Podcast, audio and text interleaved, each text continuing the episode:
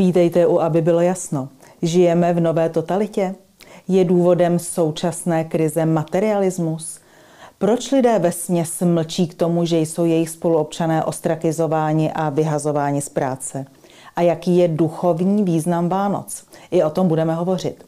Pozvání přijal křesťanský filozof, lektor Filozofické školy Akademia Bohemika, šéf-redaktor reví Distance a autor řady úspěšných společensko-filozofických knih. Pan Jiří Fuchs, dobrý den. Dobrý den. Pane Fuchsi, eh, vy se ve svých textech zabýváte pojmem totalita.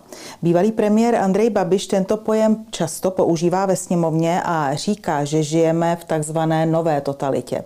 Naproti tomu například předsedkyně poslanecké sněmovny Markéta Pekarová Adamová říká, že termín nová totalita je, cituji, chucpe, protože máme svobodu projevu i schromažďování. Jak už jsem říkala, vy se tomu pojmu věnujete. Kdo z nich má pravdu, kdybyste je měl rozsoudit? No, když bychom zůstali jenom u těch dvou vyjádření, tak nová totalita, jak říká Babiš, je realitou, podle mě. Eh, obávám se ale, že se ty pojmy nebo ta, ty termíny totalita používají často eh, velmi jednoduše povrchně. Že k tomu nedorozumění mezi těma dvěma veličinama dochází, protože si asi ani jedna strana eh, hlouběji nepromyslela, v čem spočívá totalita. Ono totiž ten pojem totality není jednoduchý a vyžaduje určitou filozofickou námahu. Vy říkáte, pravdu má Andrej Babiš, ale jak cítím z vašeho vyjádření, mají verbálně, ale patrně ji nemá fundamentálně promyšlenou. Ale kdybychom se drželi toho pojmu nová totalita, jak, by, jak vy byste ho definoval na základě svých filozofických znalostí hmm. a svého vnímání světa? No, spíš bych mluvil o měkké totalitě. Ano, protože tohle, ten termín měkká, dobře odlišuje tuhle novou totalitu neomarxistickou, která je naší současností, od známých krutých totalit, tvrdých totalit, komunismu, nacismu. Ale ve hře je, jak naznačujete od počátku, správná definice totality. Že? A ta se nerodí snadno. Víte, když se řekne správná definice, tak to není jenom nějaký učebnicový termín a nějaká taková jenom formální záležitost. Správná to znamená adekvátní taky, to znamená, že přesně vyjadřuje tu realitu, kterou my chceme poznat, pochopit. A realita toho totalitního režimu, řekněme, ta je eh, tím, co máme rozpoznat v jeho podstatě. My máme pochopit podstatu té totality. V čem spočívá totalita? A tady bych si dovolil malý exkurs logický. Začal bych jednoduchým příkladem, když bychom měli definovat člověka. Tak jako máme mít adekvátní definici člověka, tak taky bychom měli směřovat k adekvátní definici totality. Adekvátní definice jsou definice obecné. A ta obecnost pojmu člověk, ta spočívá v tom, že máme nějaký obsah v tom pojmu a ten obsah se týká všech lidí jakékoliv kultury, jakékoliv doby.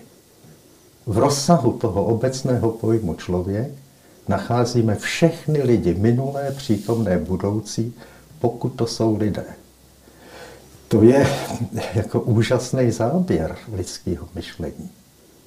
Že my prolamujeme přítomnost, prolamujeme meze prostorový, civilizační, kulturní a rozumíme všem lidem všech dob, jakožto lidem. Je to určitý podceňovaný, řekněme, nechci říct zázrak, že? ale jo, je, to, je to kvalita, obrovská kvalita lidského rozumu, že je schopný postihovat obecně realitu. Ale a ta obecná definice totality a jak, jakýkoliv další mají určitý podmínky. Proč je obecný pojem člověk tak rozsáhlý, že zachycuje všechny lidi všech dob? Jaký je důvod toho? Teď zkušenostně máme velmi omezený prostor že jo, k rozpoznání lidí. Důvod je v tom, že my poznáváme to, co je pro ty definované, v našem případě lidi, co je povinné, co je jim nutné, bez čeho by nebyli lidi. Čili obecná definice musí být komponována výlučně nutnými znaky těch objektů, který definujeme. Nutnými znaky. Jo?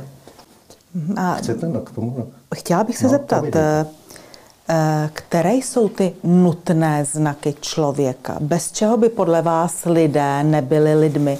Eh, co je společným znakem eh, lidí od pravěku do dnešní doby, od lidí napříč kontinenty, napříč rasami, napříč vírami? Které znaky to jsou? No, tak že dáme klasickou obecnou definici živočich rozumový.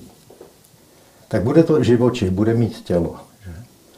A bude mít potenciál k rozumově morálnímu životu. Ta rozumovost se netýká jenom myšlení, ale týká se taky navazujícího svobodného jednání. To svobodné jednání, protože je svobodné, tak se řídí vrozenými mravními zákony, čili je tam ve hře i moralita. Ano? Čili ta, ten, ta definice živočich rozumový neznamená jenom eh, organismus tělesný, znaky tělesné potřeby, tělesné vztahy, činnosti a myšlení. Znamená celý komplex, eh, komplex jako duchovnosti lidské, která má zdroj v tom myšlení. Ano? Čili toto jsou nutné znaky všech lidí, i lidí v pravěku. Pokud to byli lidé, zkušenostně nevíme, jestli to dovedou rekonstruovat z těch nálezů, prosím, ale zřejmě ano, pokud to byli lidé, tak museli mít to, co mají lidé. Tak, jak je známe, tak, jak se známe sami a známe je že z bezprostřední zkušenosti. Jsou to tedy bytosti tělesné, myslící a morální. A jaká je podstata e, totality? Jaké definiční znaky musí mít totalita opět napříč politickými systémy, napříč dějinami, napříč jednotlivými zeměmi, napříč těmi hrůzami, které známe z relativně nedávné minulosti. Jaké ty znaky jsou? No, samozřejmě navazujete na ten, já jsem dal úvodní příklad, aby jsme si ujasnili, v čem spočívá obecná definice. A teď nás děláme to kvůli tomu, aby jsme tu totalitu. Všimněte si, já už naznačím chybu, která se dělá v těch, v těch levných užíváních termínu totalita. Když bych definoval člověka jako živočicha rozumového bílé pleti, řekl bych, toto jsou definiční znaky člověka, tak naši antirasisti budou okamžitě protestovat. My vylučujeme z rozsahu že lidských jedinců všechny, kdo nemají, kdo nejsou bílé rasy. Živočich rozumový bílé pleti. Kdybych takhle definoval člověka, tak je to definice, která vylučuje všechny nebělochy lidi. Čili zužuje ta, ta definice, ta definice chybuje tím, že je úzká. Že zužuje rozsah těch jedinců, jimž ten obsah náleží. Ano? Čili čím to vzniklo? Že jsem do té definice dal nenutný znak. Bílou pleť. To je nahodilý znak. Ano? Čili když usilujeme o obecnou definici, tak první, co je, co je na, na ráně k promýšlení, a první úskalí, který nás čeká, že budeme tu definici buď zužovat, tím, že tam dáme nějaký nahodilý prvky, který ostatní jedinci téhož druhu nemají. A nebo dáme neúplný výčet nutných znaků. A tím zase tu definici rozšíříme. Ano? Čili chyby v obecném definování jsou, že děláme buď úzkou definici, tím, že tam přidáme něco, co není nutné, a nebo, nebo neúplně definujeme nutné znaky. nebo vy, vymezujeme neúplně nutnými znakami. Tak to jsou chyby, to jsou pasti na definování. No a tuto chybu, tuto past, a sice tu první, totiž, že do pojmu, do obecného pojmu e, totality dávají nahodilé prvky. Takže říkají, protože postupují zkušenostně. Máme zkušenost s dvěma totalitama. Obě totality, co čert nechtěl, byly kruté. Že jo? Měli za sebou eh, politické vraždy, měli za sebou kruté pronásledování. Že? No, nacismus, komunismus v tomhle si nemají co vyčítat. No, eh, takže oni, že jo, ti, kteří, a většinou to jsou empirici, politologové, kteří pracují podle vzoru přírodních věd, především metodama empirickýma, tak podle zkušenosti zobecní tenhle ten aspekt krutého, tyranského mhm. zacházení s občany. A teď říkají, madam eh, Pekarová, nebo jak se jmenuje ta, ta dáma, eh, ona říká, to je přece chucpe, že jo? To, je, to je nesmysl říkat, že dneska je totalita. Proč? No teď tady nemáme kruté pronásledování, žádnou politickou vraždu. Ona, ona definuje totalitu zřejmě, že jo, spíš to je převzatý, protože to se dneska zaběhlo vlivem politologie empirický, že klidně dá, beze všeho dá do obecné, definice, do obecné definice totality nahodilý znak, který není nutný. Ano. Takže teď je, teď je diskuze o tom, jest, proč, není, proč není totalita definovatelná hm, krutostí. Nebo zákazem svobodných voleb, to je druhé. Teď máte svobodné volby, jaká pak totalita? No popravdě řečeno, za komunismu jsme taky měli takzvaně svobodní volby. Ale eh, to, to nechme, nechme stranou, nakolik byli svobodní. Čili dneska většina lidí, kteří brání současný režimy, západní, západní režimy, že bruselský režim, brání a, a os, jako nelibě, nelibě slyšej, nebo že jsou jsou pohoršený tím, že se mluví o Evropské unii jako o totalitě, tak to je díky tomu, že si definují pojem totalita nenutnými znaky.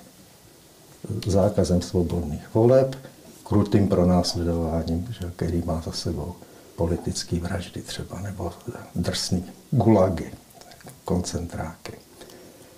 Proč, není, proč nejsou tyhle ty jimi užívané prvky v definování totality, proč nejsou nutné. Té totalitu definujeme dostatečně třemi znaky.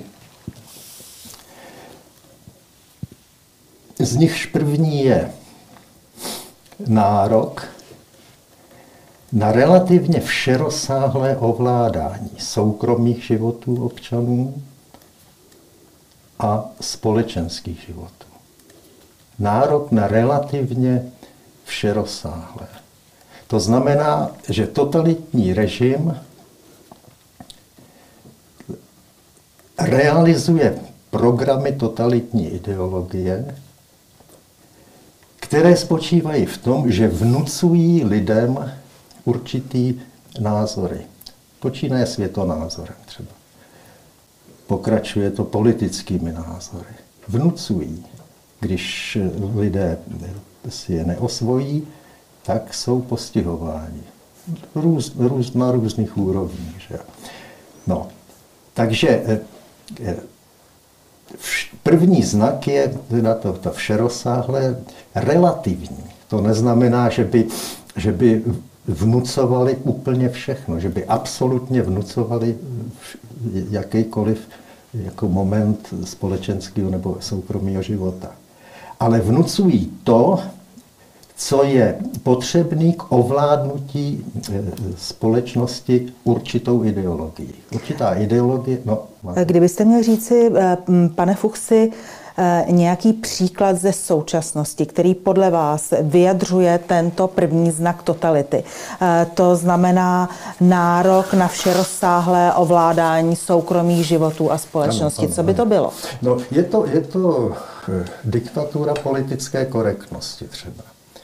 Že politicky korektní musíte být tehdy, nebo musíte být tím způsobem, že budete uctívat migranty. Migranty, kteří se sem, kteří se sem, jsou sem zváni, že jo, moc, mocnými, že jo, mocnými, kteří ovládají Evropu, tak jsou zváni do Evropy, vytvářejí přetlak, vytvářejí problémy. Ty problémy většinou nezakoušejí ti, kteří je sem zvou, ale ti, kteří jsou oběťmi toho soužití že, s těmi migranty. Jo? A teď, když řeknete něco, něco kritického k migrantům, tak už se stáváte terčem represí. Různých škál, různých úrovní, různých stupňů. Nemusí to být nedeve poprava nebo, nebo deset let vězení. Ale jste, jste nějak ostrakizovaný, jste pod dohledem a jste identifikovaní jako nepřátelé společnosti. Totež, že máme ten gender taky, řeknete něco eh, o tom, že ta rovnost muže a ženy je, je hloupost, že, prostě ten rozdíl je přirozený, že mužů a žen.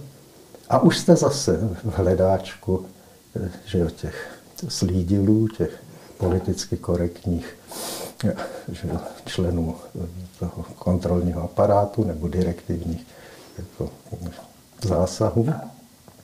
Tak to je, tohle to je, jo? Takže to, to byl konkrétní... první znak a jeho příklady. Další znaky tak, té totality tak, jsou tak, jaké? Tak. Další znak, druhý, je morální. Že totiž totalitní, totalitní eh, režim, zase, já jsem měl předeslat, že totalitní režim je režim, který realizuje totalitní ideologie. Když mluvíme o totalitě, tak totalita je eh, soubor dvou, dvou veličin. Eh, ta hlavní, určující, principiální je ideologie. Ideologové mají svou představu o tom, jak by měla být řízena společnost. Pokud jde o totalitní ideologii, tak totalitní ideologie si většinou dělá nárok na radikální reformu společnosti. Změnu, no. Mohu se jenom zeptat, my nyní žijeme, sice v ústavě máme napsáno demokracii, ale všichni politici a v podstatě politické programy hovoří o liberální demokracii. Hmm. Dá se podle vás liberální demokracie nazvat totalitou? Tak jako se velice levně a nepřesně užívá termín totalita, tak se velice levně a nepřesně užívá termín liberální. Oni většinou to je tak, že ty, ty totalitní ideologové si samozřejmě berou humanitně zvučné termíny, pozitivní. Že? Svoboda, demokracie, že máme starost o, o člověka, péči, my ho, my ho zdokonalíme. Že jo? Celý ten náš koncept totalitní je jenom proto, aby historie šla v, v tom vývoji člověka výš a lépe a dokonaleji, že teď to, to všema eh, jako optimistickýma obsahama to jako vyzvučejt terminologicky. Ve skutečnosti to jsou eh, pokud jde o tuhle totalitu neomarxistickou, tak to jsou záměry, které vycházejí z nenávisti k stávající společnosti, která pořád ještě v sobě má rezidua eh, křesťanské morálky.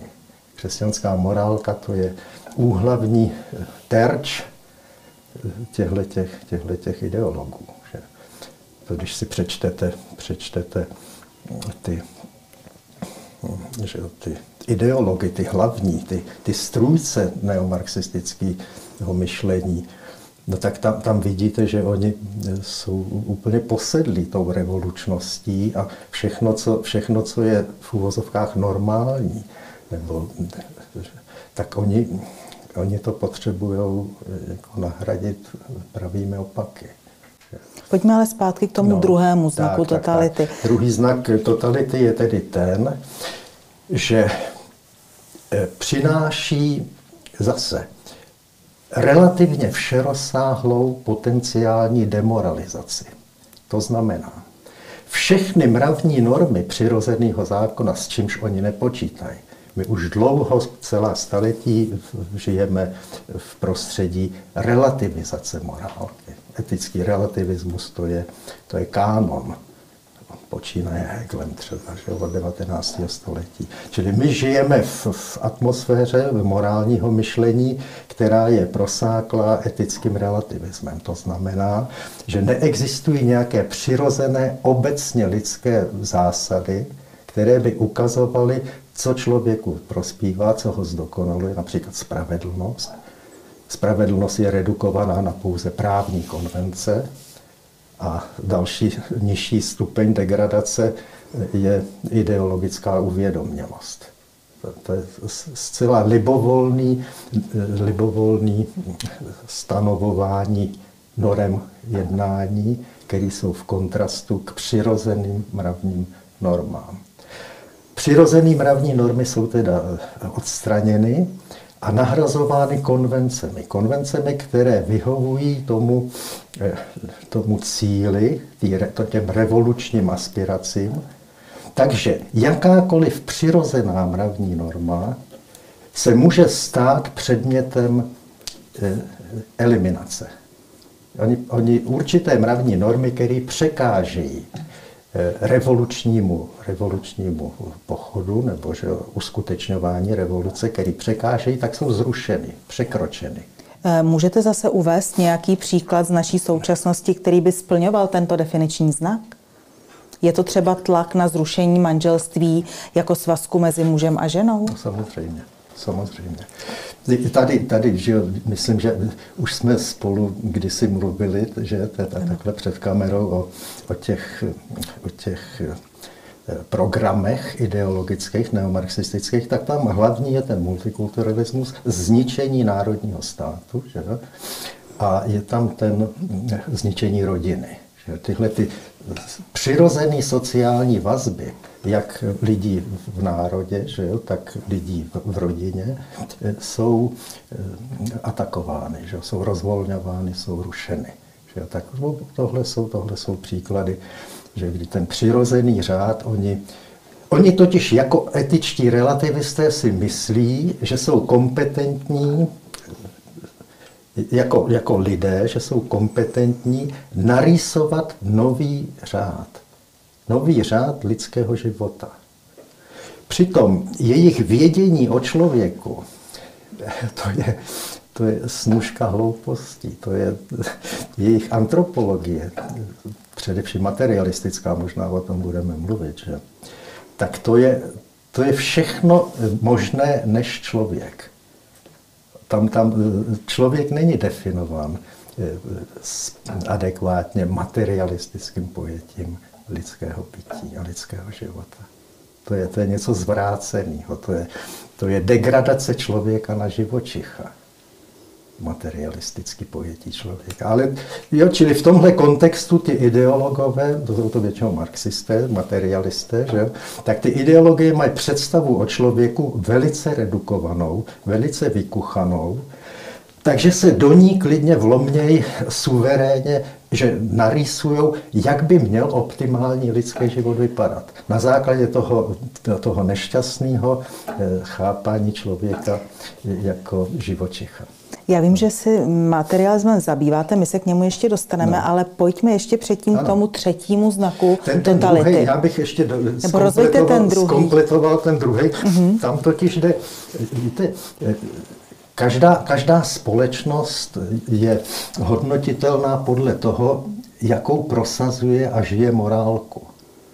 A ta totalitní ideologie, ta, ty přirozené mravní normy a hodnoty, Eh, eh, ruší, když se stávají terčem od střelu. Neříkám všech najednou, ale ty, například vezmete si spravedlnost. Že spravedlnost to je, to je mm, jako základní, základní princip mezilidského soužití. společenského, individuálního. Oni klidně tu spravedlnost překročí, když překáží jejich revolučním potřebám nemají s tím problém. No to známe z totality, že? Mohu se zeptat, no. vejdou se do této kategorie i takové ty vyhazovy z práce, jako třeba vidíme paní učitelku Bednářovou, eh, která učila jak mm, jinak, ano, jak mm, jinak, podle no, svého samozřejmě. vědomí a svědomí profesor samozřejmě. Drulák, kterému nyní byla zakázána přednáška no, no. na biskupském gymnáziu. To patří no. tady do té ano, skupiny. No jistě, tohle to jsou, zatím to jsou ve srovnání s praxí komunistické komunistickou a nacistickou, jsou to poměrně ještě eh, lehčí eh, delikty že jo, ze strany státu, ze strany moci. Že? Ale jsou to, ano, to je proti spravedlnosti, samozřejmě. Že jo.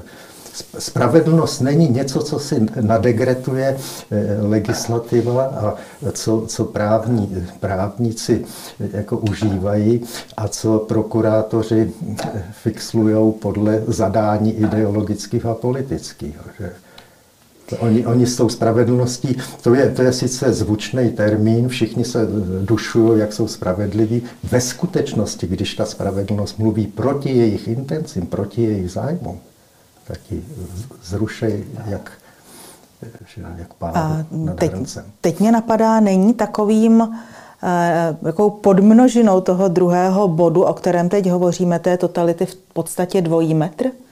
Taky. So, Také taky se tam vejde i ten... jeden z mechanismů, samozřejmě. Se tam vejde i ten dvojí Samozřejmě, no to, tak to je přece, to, to vidíte, vidíte na, že vezměte si ten rasismus nebo ten vokismus v Americe, že to je dvojí metr tak, tak výrazný, tak provokativní a normální.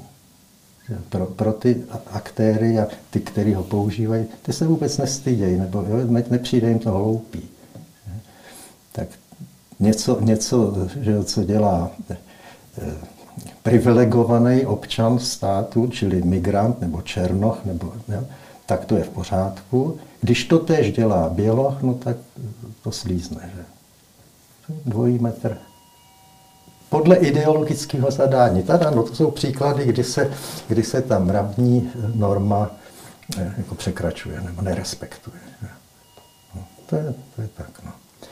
A zase, není to, abychom nepřeháněli, říkám, že to je všerozsáhlý, že to je potenciál k tomu odstranit morálku, ale ne tak, že aktuálně naraz všechno. Takhle, takhle se to neděje. Je to vždycky situační, podle toho, co zrovna potřebují zrušit, odstranit jako překážka jejich cílů, jo, tak to, to zrušej. A něco zase ponechají, jo? čili není, není to tak, tak expresivní a výrazný, ta, ta likvidace morálky. Jo? Není, to, není to úplný nihilismus, to, to, to ani nejde. Že? Jo? Ale důležitý je, že každá norma, která se stane překážkou, je odstranitelná. Logicky a, a ještě, ještě si to tou ideologií nadnesenou, ještě si to ospravedlní, že to, to je v pořádku. A tedy tím třetím znakem tím třetím totality? Znakem, tím třetím znakem je realizace těchto těch ideologických totalitních programů, programů totalitním režimem. Ano. Režim, který realizuje tyhle, tyhle ideologické programy dvojího metru a, a, morál, a morálnosti, tak tím samým se stává totalitním. Víte, totalita jako celek, to jsou dvě komponenty. Že? Říkal jsem, ta ideologie, to je principiální, určující, dává obsahy. Obsahy, které míří do politické realizace, čili ideolog potřebuje politika. A totalitní politik, který realizuje ty programy, potřebuje ten program. Takže ta politika a ideologie jsou, to jsou koreláty že, toho systému. Totalitní systém je duální, že, podvojný, eh, ideologie a, a režim. Takže třetí znak je realizace těch ideologických záměrů. Tam jsou vždycky bombastické cíle, že to jsou to je to úplně něco převratného. Všechno to vzešlo stejně z, z utopií a že z takových těch fantasmagorických představ o, o dějiné budoucnosti člověka, kde, to je, to je dobrý upozornit, ty totalitáři jsou z principu kolektivisti. To znamená, že lidský jedinec je podřazený společnosti, potažmo státu. Osobní život jedince není autonomní. Nemá své individuální finální vyústění. Osobní život je jenom součástí společenského života a společenské životy jednotlivých společností jsou součástí dějin. Takže to je mytologie dějin, která je tím nejdůležitějším pojmem, že ty, ty dějiny jsou nejdůležitějším pojmem. A společnosti eh, se vyvíjejí v Hegelově optimismu, teda dějinem, se vyvíjejí vždycky k lepšímu. A ten totalitní ideolog si namlouvá, že eh, tou revolucí připraví lepší budoucnost nového člověka, novou společnost a vždycky to bude lepší, úžasnější, protože odstranějí ty, ty zaostalí, že přežilí způsoby chápání a života. Pane Fuchsi, kde se vzalo od toho, kdy v Evropě se říká, že dědictvím nás, občanů České republiky, ale i v jiných zemích Evropské unie, takže jsme, ne že dědictvím, ale že jsme vyrostli z křesťansko-židovských kořenů. Hmm. To je jedna stránka, která prostě je vzývána nebo bývala vzývána řadou politiků. Ale na druhé straně tady máme už řadu kurzů, které vychovávají občany takzvaně k evropanství, anebo dokonce ke globálnímu občanství. Na to už existují exist, studie, na to existují přednášky, na to se vypisují kurzy, kde se veme ten přechod od respektu k individuální každé osobnosti, hmm. k tomu kolektivismu, který vychovává toho uvědomělého evropského občana. No, ten přechod, že jo, teď mluvíte o tom kontrastu. Buď je život koncentrován individuálně, že každý lidský osobní život má svou vlastní hodnotu a svou finalitu, svý vyústění. Tady ovšem záleží na tom, jestli ten lidský osobní život chápeme jako život, který končí smrtí, zaniká, anebo pokračuje po smrti. To je strašně důležité pro pochopení, že my jsme si sobě nejblíž, čili individuální život, to je náš, náš vlastní úkol, že vlastní zájem, přirozený a zdravý. Jestliže vy se ptáte, kde se to vzalo, no tak vzalo se to, vzalo se to třeba v tom, tady ten, ten posun, vzalo, přelomem je osvícenství. Křesťansko-židovské kořeny a osví, teda vzývání křesťansko-židovských kořenů a vzývání osvícenského racionalismu, to jsou protiklady. Osvícenský racionalismus udělal ne naráz, ale postupně a svou ideologizací udělal přeriv. Jo, tu tradici židovsko-křesťanskou nahradil eh, novým eh, sekulárním, teda, že náboženství jde, jde stranou, jde do autu. A sekulární, sekulární společnosti už si vystačejí sami. Že? Tady už čím dál víc vyrůstá, nebo tlačí se do popředí ten materialistický světonázor. Materialisté s náboženstvím, že to je, prostě to jsou protiklady, že to nejde. Osvícen, odsvícenský racionalismus připravil tuhle, tuhle změnu na západě, tu ideologickou změnu na západě, že dominantní je světonázor materialistický. Jo? Takže žádná tradice, žádné, to jsou takové vzdechy ještě, jo? No, když máme ty křesťanské kořeny, jsou vyvrácený dávno. Těmi, kteří určují tón ve vzdělání, v politice, v ideologii, to, to je překonaný, to, je, to jsou antiteze. Že jo? To, no, takže jo, to tady, tady, když jste se ptala na, na, ten, na tu souvislost židovsko-křesťanský a kde se vzali tohle evropanství, no to je sekularizační program, že jo, kontra tomu předchozímu, s nímž se potřebujeme definitivně rozejít.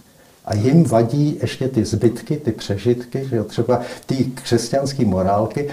Takhle. A materialismus, jeho finalita individuálního života u materialistů je smrt. Smrt je konec. Že? Materialista si nedělá iluze ještě jsou na to dost hrdí. Ano, materialista si... říká, že duchovno lze redukovat na materiál, no, no, že no, dialektický materialista, no, no, že to lze no, převést na no, materiál. No, převést, ano. Čili redukovat vlastně člověka na eh, organismus, na, na těles, tělesnou stránku. Že? Víte, tady je zajímavý, když už jsou tak sebevědomí, jo, ty, tyhle, jo, ty, co to vzdělanecky eh, jako vylepšují ten, ten světonázor materialistický, tak by se potřebovali vyrovnat s, s rozumnou konfrontací. A ta konfrontace by začala otázkou. Odkud, prosím vás, víte, že člověk je jenom tělo? Teď mi řekněte, kde máte argument? Že člověk je jenom tělo. Ani se o to nepokoušej.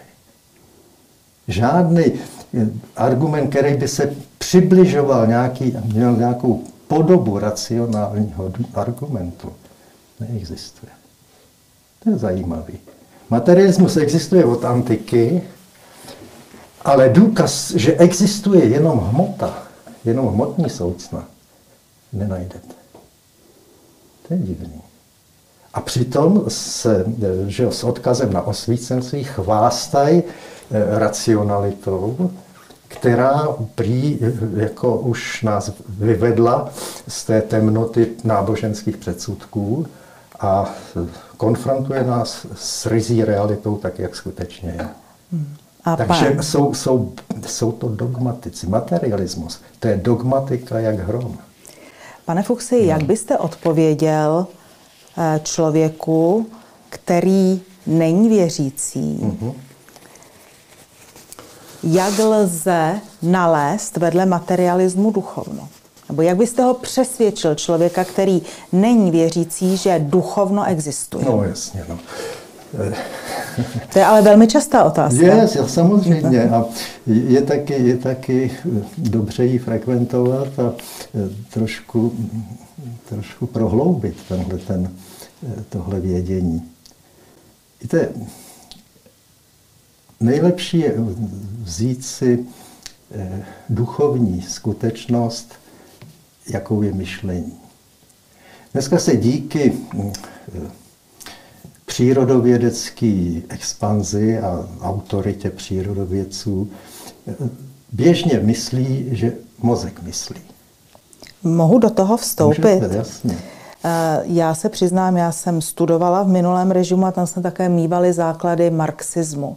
A tam nám říkali, že myšlení je, fun- že myšlení je funkce organizované mozkové hmoty. Samozřejmě. No, takže prosím... Dneska to vylepšují, dneska ty, ty sociobiologové a to tak mluví o všelijakých vynáš nový, nový termíny pro nový objevy e, neurologický uh-huh. třeba. Že? A teď tím zahlcují a teď si hrajou s tím, že e, to vlastně naše myšlení produkuje mozek.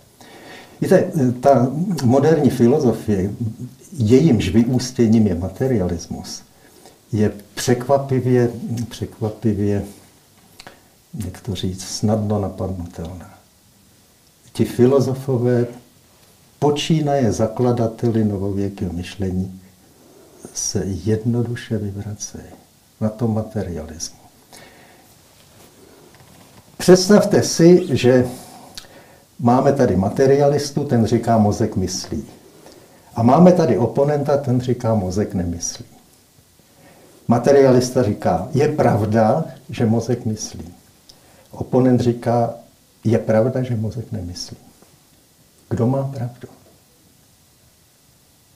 Jestliže platí materialistický výklad myšlení, tak ten materialista říká, že je pravdivý, že mozek myslí proto, protože mu tam teď proběh nějaký proces v mozku, o kterém ani neví. Determinace, tedy, že myšlení je determinováno těmi eh, mozkovými procesy. Determinováno. To znamená, zde a nyní myslí tak, jak mu to nadiktoval ten proces mozku. Jak může vědět, že to je pravda? Ten oponent má svůj mozek a tam proběh jiný proces. A ten ho zase donutil k tomu, aby říkal, je pravda, že mozek nemyslí. No a teď mi řekněte, kdo to rozhodne. Když do jejich mozku nevidíme, jejich mozky produkují tyto myšlenky s nárokem na pravdivost, kdo mezi nimi rozhodne? Nějaký arbitr třetí? Ten se rozhodne zase podle svého mozkového determinismu.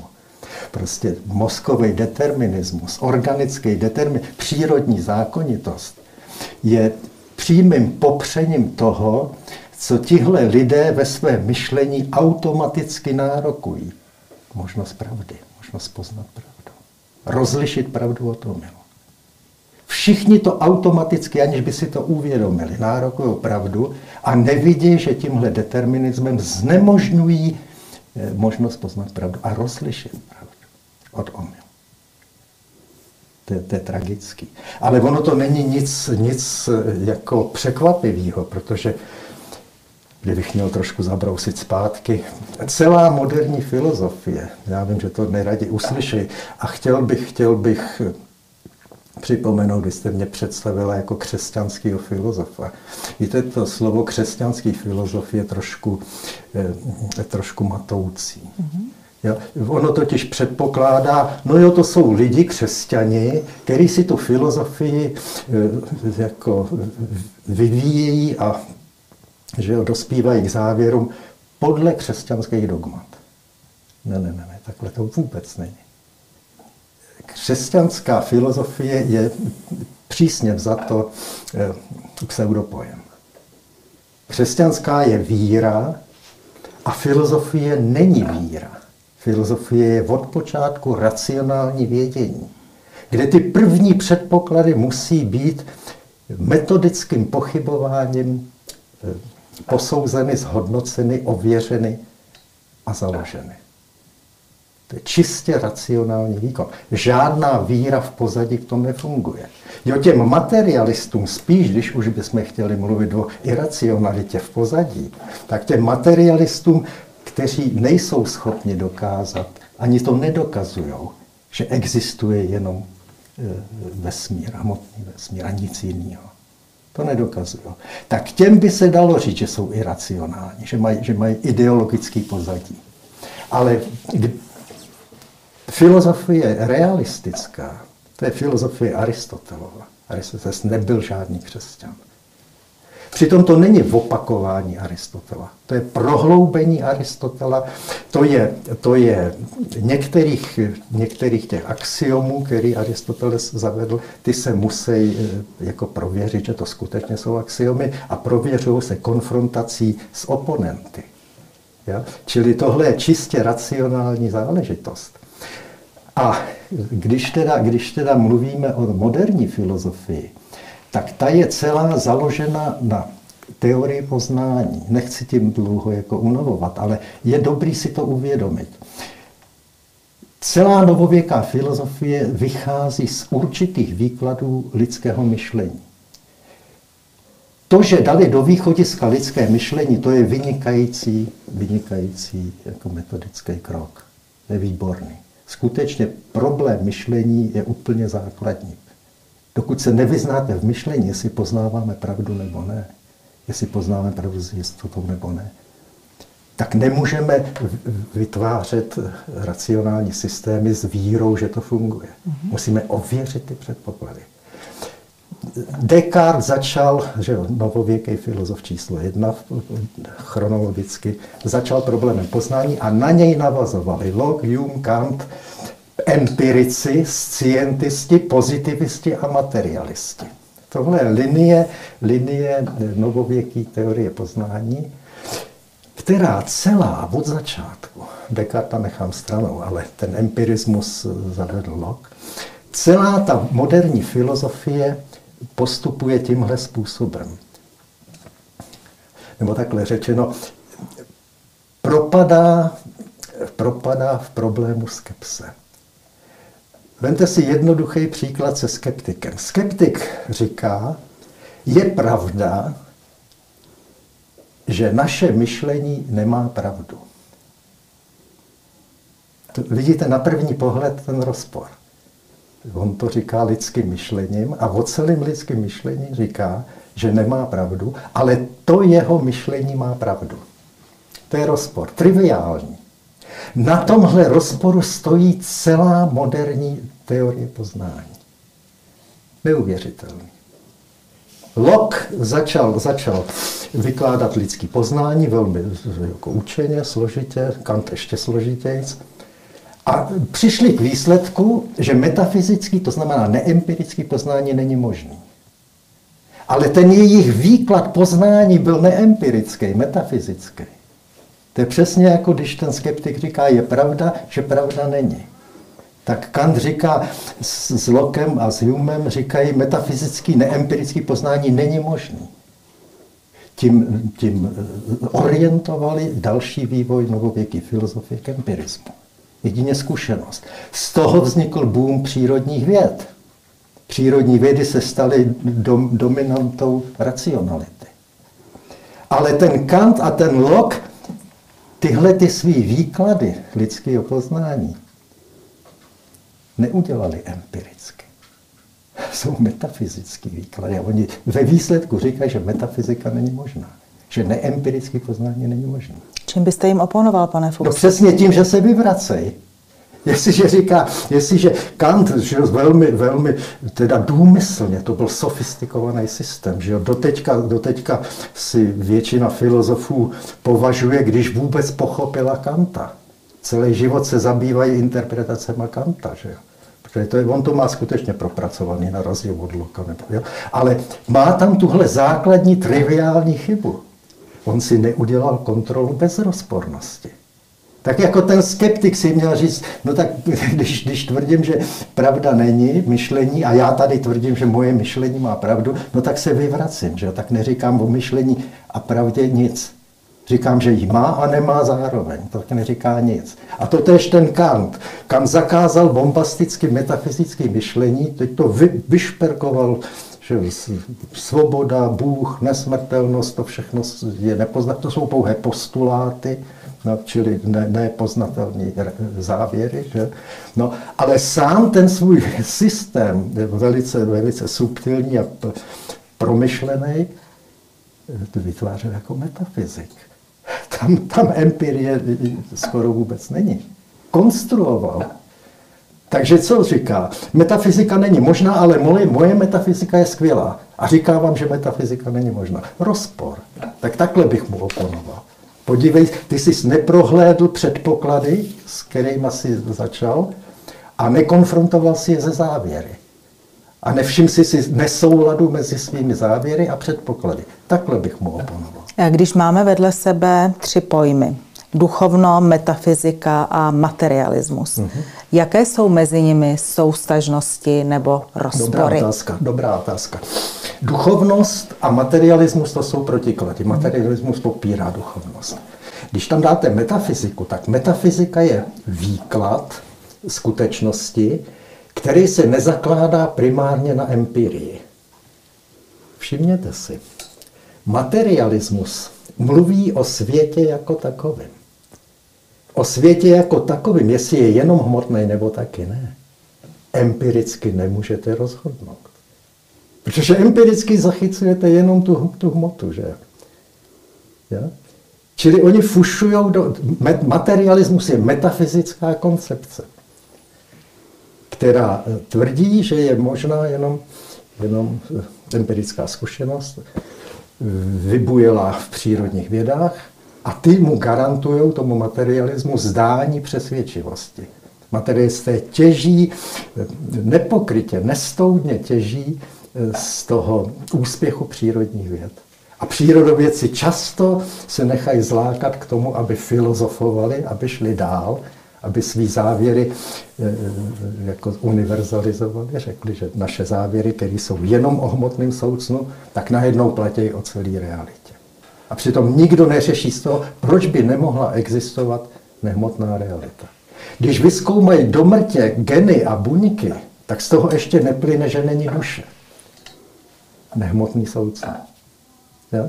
To jsou triviální chyby, ale tak už e, normalizovaný, zaběhnutý, že člověk žasne, jak, jak takový učený hlavy a že, taky myslitelé opravdu, jak v tomhle mohli jako prolítnout, propadnout. A kam podle vás vede toto pojetí filozofie? No do pekel. Do pekel, protože materialistický světonázor to je odličtění od podstaty. Člověk totiž vůbec není primárně tělo. Že ta struktura lidské, lidské eh, reality, lidského bytí a lidského života potažmo, ta struktura je hierarchická. Ten, ten tělesný substrát, že ten organismus, to tělo, ty hmotné potřeby, to, to, je, to je sekundární, to je, to je služební. Těžiště lidského života, hodnota lidského života je v duchovním světě, v morálním světě. Když eh, absolutizujete tělesný život, animální život, tak se stáváte hedonikem, egoistou. To je přirozený. Že člověk hledá potěšení, člověk hledá zabezpečení, člověk hledá uznání, člověk hledá slávu. Že? To jsou všechno, všechno eh, uspokojování hmotných potřeb v podstatě. Že? Ale člověk je víc. Člověk nežije jenom proto, aby si užil. Jo, někdo, někdo žije, protože se chce mít dobře. Materialista kde dominuje v, v, v, v struktuře lidského života dominuje tělesná stránka. Že? Ale někdo chce být dobrým. Žít, aby se měl dobře, je jedna, jedna varianta, jedna finalita, ale abych byl dobrý, to je opačná finalita. A abych byl dobrý, to znamená, abych byl osobnost, abych byl charakter, abych měl smysl pro spravedlnost, smysl pro druhýho. Egoista k tomuhle jakožto egoista nemůže nikdy dospět. Takže když se ptáte, jaký jsou důsledky materialistického pojetí člověka, no tak jsou katastrofální, odličující, protože člověk se má stát lidským, to znamená mravně zralým, dobrým charakterem. Že doved si odříct, doved se zapřít, že doved pro dobrou věc se obětovat. To už přicházíme k tomu, jak to, že dnešní lidé jsou celkem lhostejní k tomu, že třeba ta paní učitelka... Že no na to se chci, na to se no. chci právě zeptat. Eh, kde se bere ve společnosti, eh, řekněme, eh, takové, takové to v podstatě i uspokojení s tím, že Eh, teď ten režim zamířil na paní učitelku Bednářovou, teď zamířil na profesora Druláka, ale na mě zatím ne, mámo, je to dobrý, budou Vánoce, jedeme, jedeme na chalupu, děti hlavně buďte sticha, eh, neříkejte doma, co se říká venku, ale že to těm lidem v podstatě až tak nevadí. No a proč by jim to mělo vadit, když, dejme tomu, jejich styl života je spíš podle toho materialistického světonázoru? Tam to má naopak logiku. Jestliže optimum lidského života je v tom uspokojovat hmotné potřeby, tělesné potřeby, že zabydlet se, zažít, abych měl život pokud možno proložený příjemnostma a co nejdíl, no tak to odpovídá, tahle reakce nebo tyhle, tyhle postoje odpovídají logice tohohle, tohohle stylu života. Že? No ale když se podíváme hlouběji, tak přece jenom eh, ty příjemnosti nevznikají z toho, že něco přerozdělí stát, ale takové ty příjemnosti, jako je třeba vědecký pokrok, jako je humanita, eh, jako je to, že lidé chodí oblékaní, mají vzdělání, jezdí auty a tak, tak to všechno je dílem lidského ducha nikoliv nějakého režimu, systému nebo totality. A ve chvíli, kdy jeden lidský duch dovolí, aby byl pošlapáván druhý lidský duch, tak je v podstatě proti sobě, nebo není Dobře, to tak? Ale já jsem pochopil, že ty, tyhle příklady, které mm-hmm. dáváte, že ty lidičky eh, hledají hlavně, abych, abych nenarazil, abych si, mm-hmm. tak to nejsou ty, které by interpretovali ten život mm-hmm. v termínech ducha a, a morálky. Rozumím. Jo? Jo? Mm-hmm. Tam, ono je to u každého, zase nemůžeme to zjednodušovat. V každém člověku je kus eh, to, i toho druhého, jenom je to potlačený. Že jo?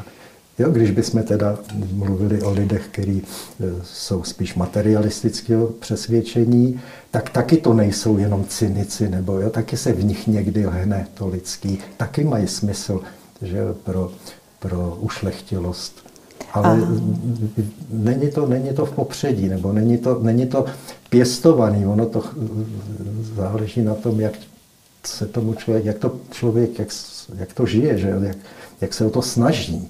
Není to motiv životní. Životní motiv je spíš, že to užít si a tak dále. A není právě předvánoční období a advent, řekněme, takovým eh, časem pro to, aby lidé možná více přemýšleli v hloubi své duše pro to, pro, proč zde jsou, co chtějí udělat, eh, komu chtějí pomáhat, jestli chtějí žít jenom pro sebe a pro svou rodinu, nebo jestli chtějí třeba ještě pomáhat někomu jinému pro takovéto vnitřní rozjímání? No, víte, to říkáte z, z hlediska toho, kdo ty Vánoce chápe, že jo? Ale bohužel asi v té společnosti, která už je dlouhodobě tím materialismem, mohli to tak říct, decimovaná, že jo, nebo taková trošku odličněná, tak tam může být, že to někoho osloví, to nemůžeme to rozhodovat jako definitivně, ale nedivím se, že mnoho lidí už to bere jako přežitek a jo, už tomu moc nevěnu. Nic, nic jim to neříká, jo, když už tak jenom jsou fixovaný na ty na ty objekty eh, toho bezprostředního uspokojení, že, nebo jo, takový ty, ty materiální. A když by někdo přece jenom eh, o těch věcech hlouběji přemýšlel, četl si, třeba i poslouchal eh, náš pořad nebo přečetl si některou z vašich knih a chtěl by od materialismu přejít hmm. daleko víc k duchovnímu životu, kde by měl takový člověk začít? To těžko, těžko dát jako jeden recept. On, to záleží vždycky na tom, jak on si stojí, že jo? Na, co, na co je citlivý, na to, jo, co ho oslovuje.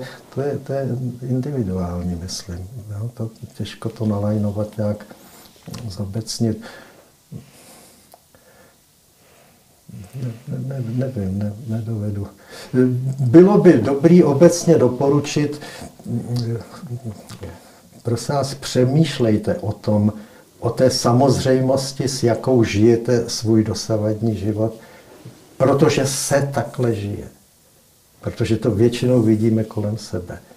Jo? Když, když, mluví, když vzýváte přírodní vědy jako vrchol racionality, víte vůbec, o čem mluvíte? Ty přírodní vědy mají velice úzký záběr lidské reality.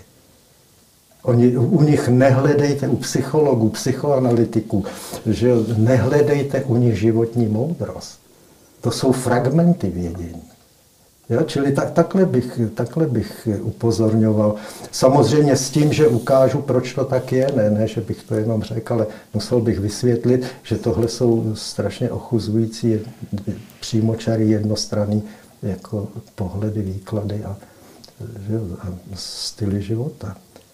Přemýšlejte o smrti. Vy třeba, že jo, je hodně lidí, materialistů taky, že to, já je nechci podceňovat, nebo jo, člověk by měl jako respektovat a mít v úctě člověka, dokud žije na, na zemi, protože v něm pořád je spousta potenciálu, který by mohl rozvinout tím ličtějším způsobem. Že jo. Ale jo, tak třeba, třeba mu říct, ty taky, taky, tě, taky tě mrzí, když vidíš někde nějakou křivdu, nepravost, nespravedlnost. Ale teď si to promítni teda do svého chápání života, že život končí smrtí. Ten zánik osobního života znamená, že celý ten, ta úcta k, k mravním hodnotám, k ušlechtilosti, ke spravedlnosti, je nicotná, nesmyslná. Protože ta spravedlnost se v životě pouhého zvířete neprosadí. Člověk žije nějak, že jo? Má, tu, má ten, ten poměr dobrý, špatný charakter, kulhající nebo vyzrálejší. To má vždycky v, nějakým, v nějaký proporci a najednou zánik a nic to nemá odezvu v životě, ten spravedlivý život.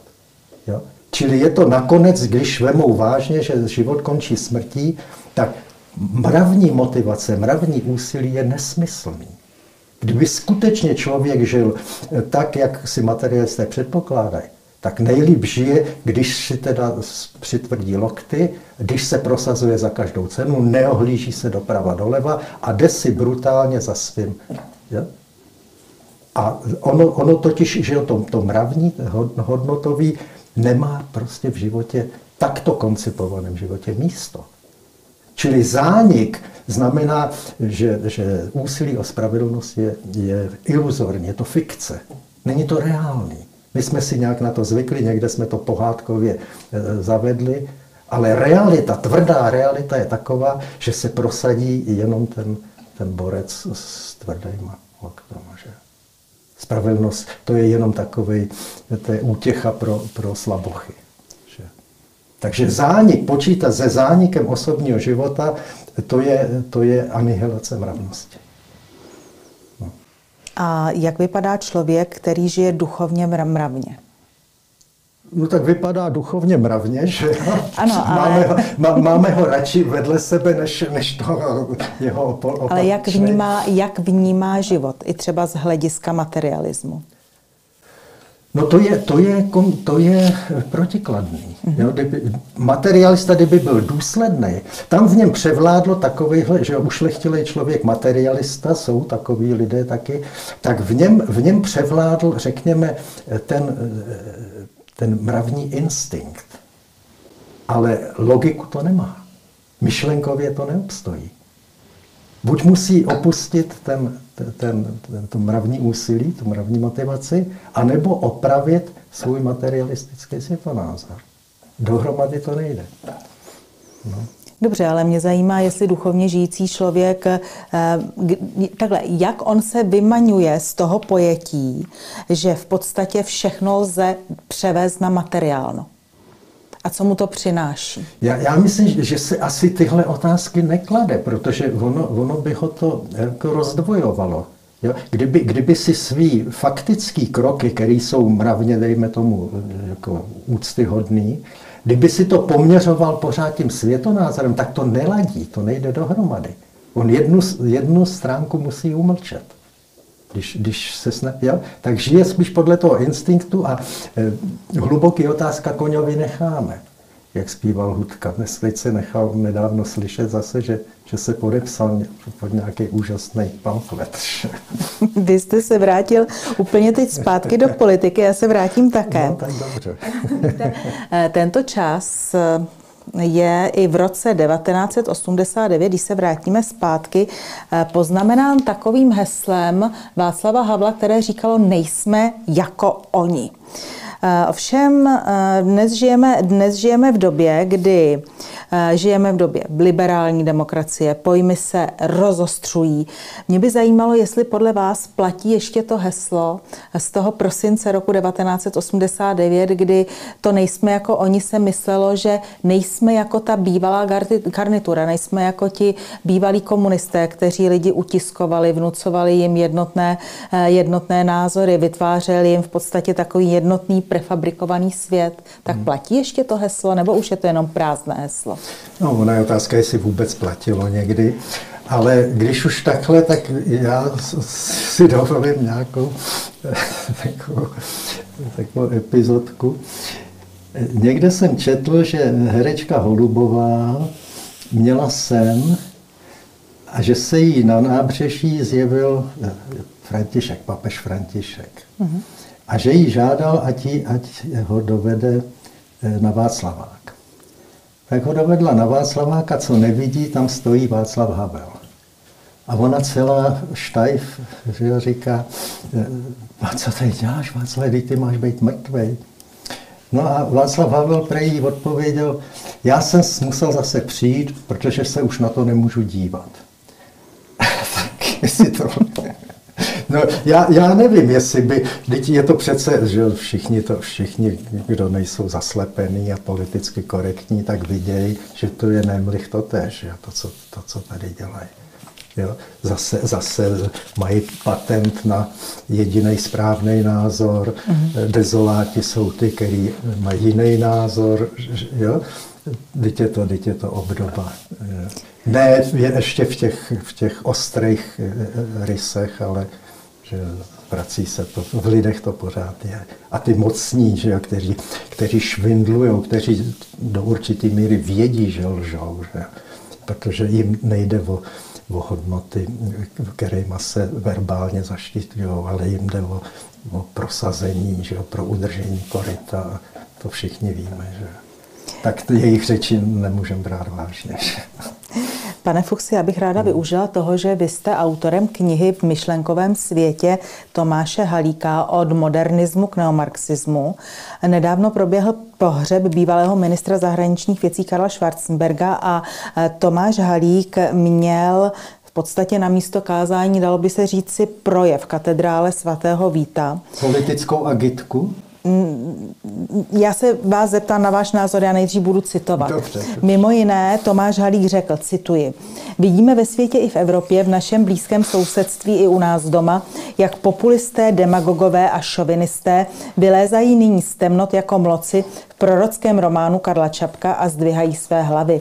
Karel Schwarzenberg celoživotně čel těm, kteří by chtěli vytrhnout náš národ z rodiny sjednocující se Evropy a způsobit tak morální, politickou, kulturní i hospodářskou sebevraždu naší země. Viděl dříve než jiní, že naše členství v Evropské unii a Atlantickém obraném společenství je pro nás naprosto vitální nezbytností a hlavním národním zájmem. Eh, co jako znalec myšlenkového světa Tomáše Halíka tomuto výroku říkáte? Že to je anachronismus například. V jakém slova smyslu? V tom smyslu, že on tady operuje naším českým chápáním západu z dob, kdy jsme eh, byli v područí komunismu. Tehdy jsme se na západ dívali jako na eh, světlejší jako realitu, že jo? realitu kýženou. Západ přepoloval.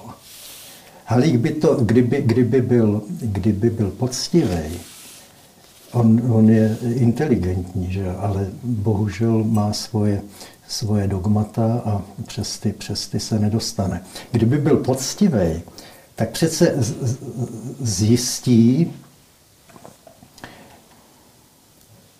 že v tom 68. roce na západě proběhl viditelný obrat, který byl v zákulisí dlouhodobě připravovaný právě těmi neomarxisty. On s nima sympatizoval, sympatizuje. Eh, ti neomarxisté skazili Západ. Ten Západ, který jsme my měli jako v komunistickém režimu před očima, ten mizí. Já bych mu doporučoval, teda jemu, to je, to je iluze, že on, on je svůj a ta, s tímhle zemře, s tímhle přesvědčením, to si myslím, že jo. Ale lidem k podobného názoru bych doporučil eh, historika Aleše Valentu, který napsal o poválečném vývoji v Německu dvě skvělé knihy vědecký, důkladně a přitom čtivý. První se jmenuje Německo, mýtus a realita a druhá se jmenuje Německo, rok 1968. To je výborná studie a popis toho, jak ten neomarxismus zmáknul západní Německo. Jak, jak z něj udělal to, co dneska Německo je. Přece po, po válce ještě tam byli rozumnější ze začátku politici, že křesťanští demokraté, Adenauer třeba, že to postupně, ale to byla, to byla už, to byl duch doby. Víte, ona, to, ta politika souvisí s tím, jaké je intelektuální prostředí, jaké je vzdělání. A to vzdělání prostě bylo pro, pro dobrý život a pro etiku čím dál nepříznivější termín, který to vyjadřuje, je postmoderní relativismus. To znamená hodnotový relativismus. A ten se v, v intelektuálním světě na západě v druhé polovině 20. století prosazoval. A na něj reálně že jo, politicky a, a revolučně navázali neomarxisti, na tenhle ten postmoderní relativismus. Čili na, ten, na tu etickou své voli jo, kdy etika jde stranou a za pravidla života se dají své volný, často ideologicky jako zaměření. Jo. Čili Halík, Halík a, a jeho, jeho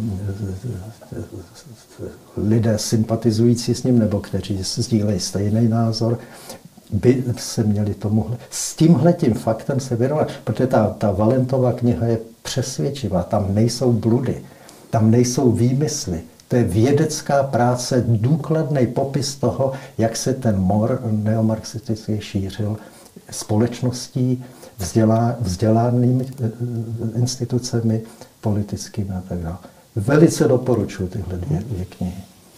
Eh, pane Fuchsi, já vám děkuji za rozhovor. No. Ovšem na závěr já bych vás ráda požádala o takový vánoční a novoroční vzkaz pro diváky našeho pořadu, aby bylo jasno. No vánoční, to, Vánoce jsou křesťanský, že to je narození Krista, no. Tak já bych doporučoval, víte, když už jsme se konfrontovali s těmi materialisty a mnohým to bude nepříjemný, mnohým posluchačům, to, to je mi jasný, že a budou se, budou se čertit a budou celý jako, jako nesví z toho, co tady, co tady vykládám. Ono to, ono to není na první poslech taky jako srozumitelný a přesvědčivý, to se musí studovat tyhle věci. Já bych, já bych řekl, te, máte, máte takový ty vědecký ateisty, materialisty, že jo, ten, já nevím, jak se jmenují, Dawkins, myslím, nebo jo, ty, tyhle ty evolucionisti mm-hmm. taky. Já bych eh, řekl, eh, a oni velice suverénně, suverénně kritizují eh, náboženství a hlavně křesťanství. Já bych řekl, zkuste se podívat do Evangelia a sledovat to, jak člověka chápe Ježíš. A zjistíte, že ve srovnání s těmi našimi kritiky náboženství a křesťanství, tady promlouvá životní moudrost. To jsou moudré úvahy o člověku a když člověk není předpojatý, a slyší ty Kristovy výzvy, výzvy a poučení. Že To jsou, to jsou nádherné nádherný myšlenky pro kultivaci eh, životní. Že? Zkuste si to otevřít neutrálně, že jo? informovat se, tak jak je to s těma křesťanama, furt se tady ještě roztahují, tak pojďme se trošku něco o nich dovědět. A tam najednou vidíte, že, že tam je vztah člověka k člověku eh, prezentovaný prostě v tom termínu lásky, ale ne, ne ty zdegenerovaný, že jo, sexuální, nebo tam je skutečně že jo, schopnost eh, jako myslet za toho druhého, věnovat se mu, brát ho vážně, posloužit mu, odpustit mu. To jsou, to jsou obrovské hodnoty, které prozářejí i ten jejich světský život. Že? Zkuste, si, zkuste se eh, zamyslet nad tím, jestli jsou moudřejší ti, ti křiklouni evoluční, kteří, kteří si dělají legrácky že z, toho, z toho náboženství, a nebo jestli tady ty řeči, eh, které jsou eh, jako Ježíšovy výroky, jestli neznamenají něco hlubšího. Tak asi takhle. Já vám děkuji za no, rozhovor. Prosím.